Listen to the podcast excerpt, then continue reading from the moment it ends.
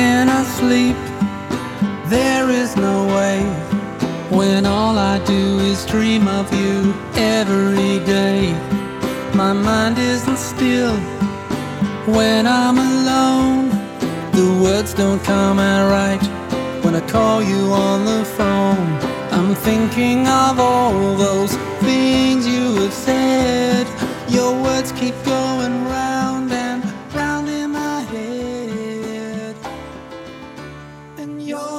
name is Nicola Pitt, and from the years 2013 and 2018, I worked here at the CAAMA Music record label.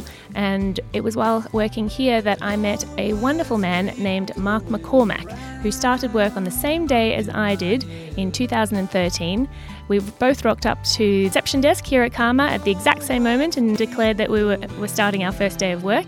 He was also in the record label, and he was uh, starting work at training sound engineers for CAAMA Music, the record label. And he did some wonderful work in uh, those three years in communities all around Central Australia, as well as over a little bit over into WA, uh, training the Music Industry Ranger program. Mark had such a passion for music. He was so talented, he could play many different instruments, but his particular talent was in explaining how to play music in a way that was really easy to understand.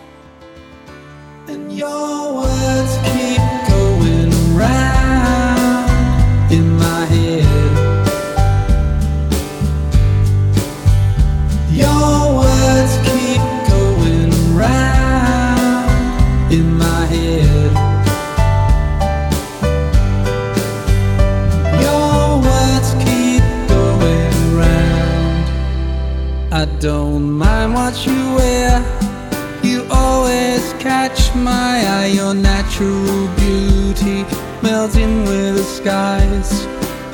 For a moment, as we steal a touch, are we at peace or am I asking too much? I'm trying to find as simply as they can. Tell me why I want you much more than a friend. He also had a really great sense of humor. He could see the funny thing in any in any situation. I think this is what made him so popular out in the communities. He would train the music industry rangers, as the program was called. They were all musicians out in the communities, for example, communities like Santa Teresa and Papunya, Hermannsburg, and further afield as well. And he would go and spend a month in each of these communities training up the music industry rangers who were chosen by the communities as they were all musicians themselves and he would train them in how to look after the equipment how to set up a local gig in community as well as how to record themselves and so it was really great skills for everyone to have out there and they would be training and using the CAAMA music equipment and then the idea was that uh, those rangers would be able to come in and train and get music industry experience setting up events here in Alice Springs for the various festivals in town, like Bush Bands Bash and the Alice Desert Festival. And the program worked really well, and it was a wonderful time here at CAAMA, CAAMA Music Record Label. And um, he really left a, an amazing legacy. And um, so it was with a very heavy heart that last week we all learnt that he passed away on the 6th of March. Mark was born in Tasmania, but he left to go to Victoria to Melbourne and worked as a sound producer with his own recording studio for many years and recorded lots of big bands. And he spent so much of his life recording other people's music. Despite the fact, though, that he was writing songs his whole life as well. So he had a whole lot of songs that he um, had never recorded before until quite recently. But when he was working in Victoria, he had such a wide variety of skills that when he saw this ad for this trainer that they wanted, he, he saw it in his local newspaper, I think, and uh, he said to his wife, "This is me that they're looking for. All the skills that they've that they're wanting, it is I've got them all. The only problem is that it's in Alice Springs," is what he said, and his wife Monica wasn't that impressed. So she didn't uh, help him too much with the CV writing of the CV because uh, she wasn't that keen on uprooting her life. But um, he did it himself, and he sent off the CV, and his experience spoke for itself because I can attest, and anyone close to him, that his spelling and all of that was pretty atrocious. But the language of music was perfect, so that spoke through his CV, and he started work here, and his wife came with him, and they were here for almost three years and really loved it. And he said he would still be living in Alice Springs if he hadn't had this illness that came back.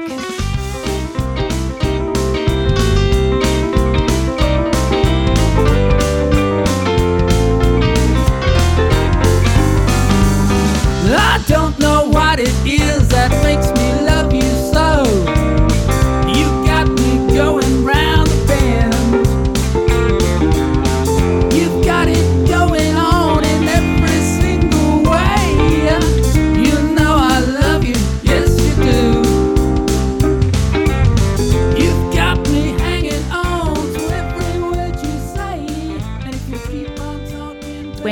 came out here, it was just before his 50th birthday, I remember, and um, he had been battling a very rare blood condition, but it was in remission. He had three amazing years here, and then the illness came back. They had to leave Alice Springs in a hurry to go back to the hospital in uh, Melbourne.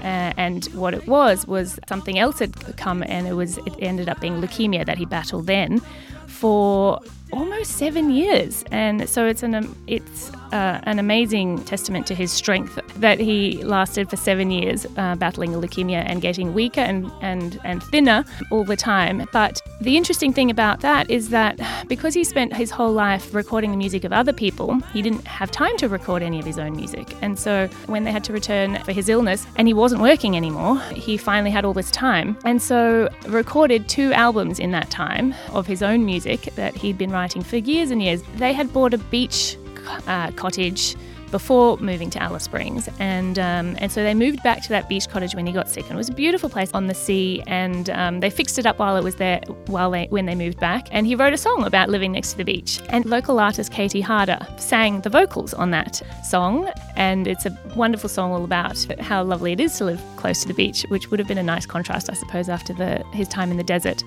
And he, in fact, he, he worked a lot with um, different artists in the creating of these the music when he got sick because his lungs deteriorated so much that it was actually towards the end he couldn't record a whole song. He had to record each line in the album um, words in my head. He recorded each line individually, sometimes 20 or 30 times, and then stitched it all together to create a song. So it's just a remarkable effort to put that album together. And he was so happy that he managed to um, put those albums together. The last two songs on that album will just make anyone uh, anyone cry. I would challenge anyone to listen to those songs with a dry eye. And um, Feet Out Girl is dedicated to his wife, Monica.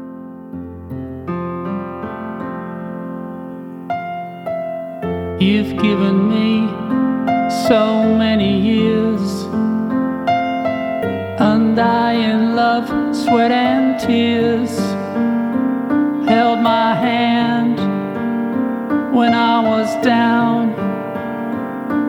You cried with me when that news came down. You worked so hard to keep me fed and I can't even make my own bed when you're exhausted.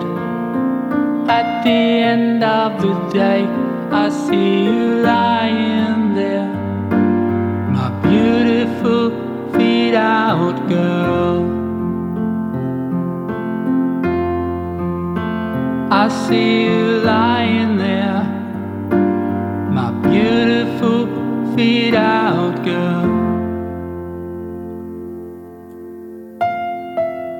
All around our loyalty and love, chainsaws and paint, gardening gloves.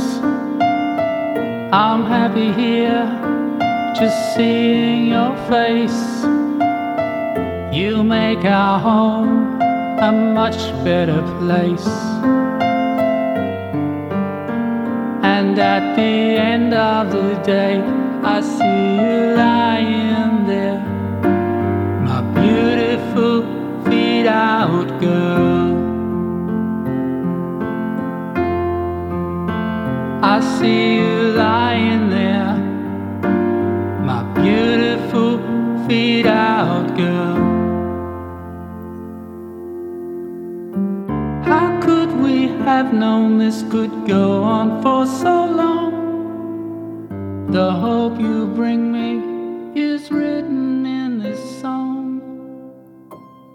I think it meant a lot to him to be able to record that final album. Um, but at the same time, he was also not intending it to be his final album. He had he, he told me that he still had hundreds more songs to record. He was a very very talented man. He always wanted the first album to be a gospel album because he was a man who had a deep Christian faith and he wanted that first album to be an album for God. And so that first album was uh, released and it was called Good News for the World. And it's really beautiful and so many different styles on there, but a bit of blues, a bit of country. And so with that one done, then the second album he wanted to release was a collection of songs that he'd had in his head for years and years, but um, many of them were newer ones uh, that deal with the topic of his mortality that he was facing. And um, so there are some songs on there which I couldn't listen to them without crying, that's for sure. So that album was called Words in My Head and it was released last September. He did an interview with Kyle Dowling about that album, and it was a lovely interview. And he was so happy to be talking to CAAMA. He had such good memories of his uh, years here in CAAMA and living in Alice Springs in general. And he just loved the work out in communities, and he just loved uh, working with the music industry rangers who just adored him. In fact, the Santa Teresa band Eastern Reggae were very close to him, and uh, one of the musicians, Donovan Moladad, asked him to be godfather to his daughter, Milika. And so all of the music industry rangers who he worked worked with out here in the communities have been very sad to hear the news that he's passed away. We wanted to get the word out that um, there's going to be a memorial service for him this coming Saturday. He touched the lives of many people across the community. For example, um, he attended the open mic nights every every week across the um, town.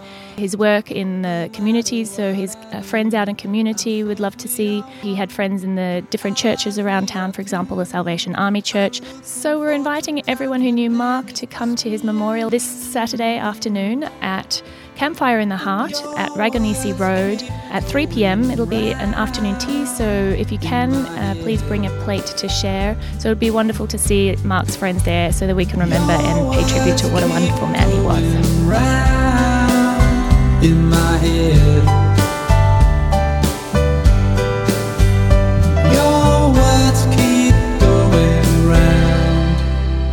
I don't mind what you wear. Always catch my eye. Your natural beauty melting with the skies. And just for a moment, as we steal a touch, are we at peace or am I asking too much? I'm trying to find as simply as they can. Tell me why I want you much more than a friend. Your words